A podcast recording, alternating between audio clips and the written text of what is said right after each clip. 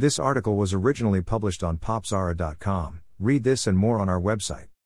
There was a moment about halfway through The Ballad of Songbirds and Snakes when I thought this may be the second best Hunger Games adaptation of Suzanne Collins' best selling books of them all. The 2012 original is the best, of course.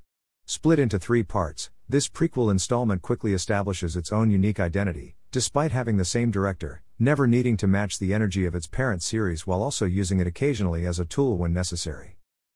Set decades before Katniss Everdeen's saga and told from the side of the wealthy capital, rather than the impoverished districts, this time around, the story follows a poor boy whose family has pretended to be rich all these years simply because of the patriarch's ostensible invention of the games themselves. The son, Coriolanus Snow, Tom Blythe, becomes part of the first wave of Academy students to actually mentor their selected tributes, who are each taken from the districts and must fight to the death in an annual sporting event. The lone survivor wins extra food for their people that year. Always the diplomat, Snow simultaneously develops new innovations for the games, suggesting it be televised and having the idea to airdrop resources for their participants in the arena, and still manages to fall in love with his tribute, Lucy Gray, Rachel Zegler. In the way of classic films like Scarface or The Man Who Knew Too Much, the story evolves considerably and keeps going long after the 10th annual Hunger Games are over with. Yet still, these first two acts are the highlights. The arena event is gripping and takes some real chances with how it unfolds. And the way Snow politicizes his opportunity is crafty yet not slimy, as most films would have made it. In the original films, Snow is the president of Panem and the ultimate dystopian villain. He wields propaganda in his favor and holds the survival of the capital to the highest degree, even if it means a majority of his people, the 12 districts, go to bed starving every night.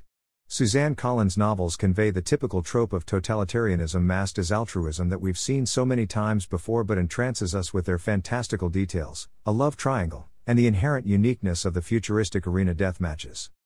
The first and second books, and their corresponding film adaptations, follow a similar recipe and get their characters to the marquee games where we see them strategize, fight, hide, and kill. However, the third and fourth film, taken from the third book Mockingjay, which has been unforgivably split into two parts, are nearly rubbish. I watched The Ballad of Songbirds and Snakes for completionist purposes but was wildly surprised by how much I was enjoying it. That is, until the third act hits and things start to get messy. You see, director Francis Lawrence and his writers Michael Lesslie and Michael Arndt establish a particular motivation for Snow early on in the film. Since hasn't got much more money than the poor districts, he operates with a chip on his shoulder. He resents his rich classmates for their privilege as well as their snobbery, but also convinces himself of loyalty to the capital simply because he has no other option. If they spit him out, he has no rich father to run to since both his parents are dead. His dependence is not a manifestation by his superiors, but his pride is certainly exploited. When he meets Lucy Gray, he goes above and beyond to make sure that she trusts him. And he even exhibits transparency in his intentions by telling her that he does have his own ambitions in mind, as well as her own safety. As the two grow their bond, the audience starts to wonder how this man will eventually become the face of corruption in later storylines. While Snow may seem dubious about his empathy for the underprivileged, he never shows that he's a bad person. In fact, quite the opposite is true. This is precisely why, when he supplants his motivation in the third act, it feels unwarranted. Suddenly, he starts betraying his cohorts and becoming overwhelmed with staunch belief in the capital's philosophies, where previously he just seemed to tolerate them. The trigger that ignites his switch is never clear enough and becomes buried even further underneath obfuscated political tension between him and his best friend Sejanus Plinth, Josh Andres Rivera. Matters between Snow and Lucy Gray get tarnished, but this feels unrealistic as well. Sure, he gets banished from the capital for cheating in the games, but does he even really want to be there in the first place? He seems much more at peace in his new assignment as peacekeeper in the 12th district, where his best friend and his lover are. And yet, he desperately wants his old life back? But why?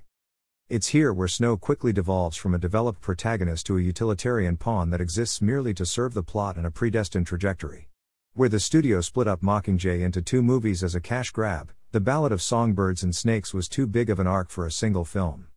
Luckily, the performances are mostly good. Blythe, a relative newcomer, surprises with his ability to buy into the role even when the script has abandoned him completely.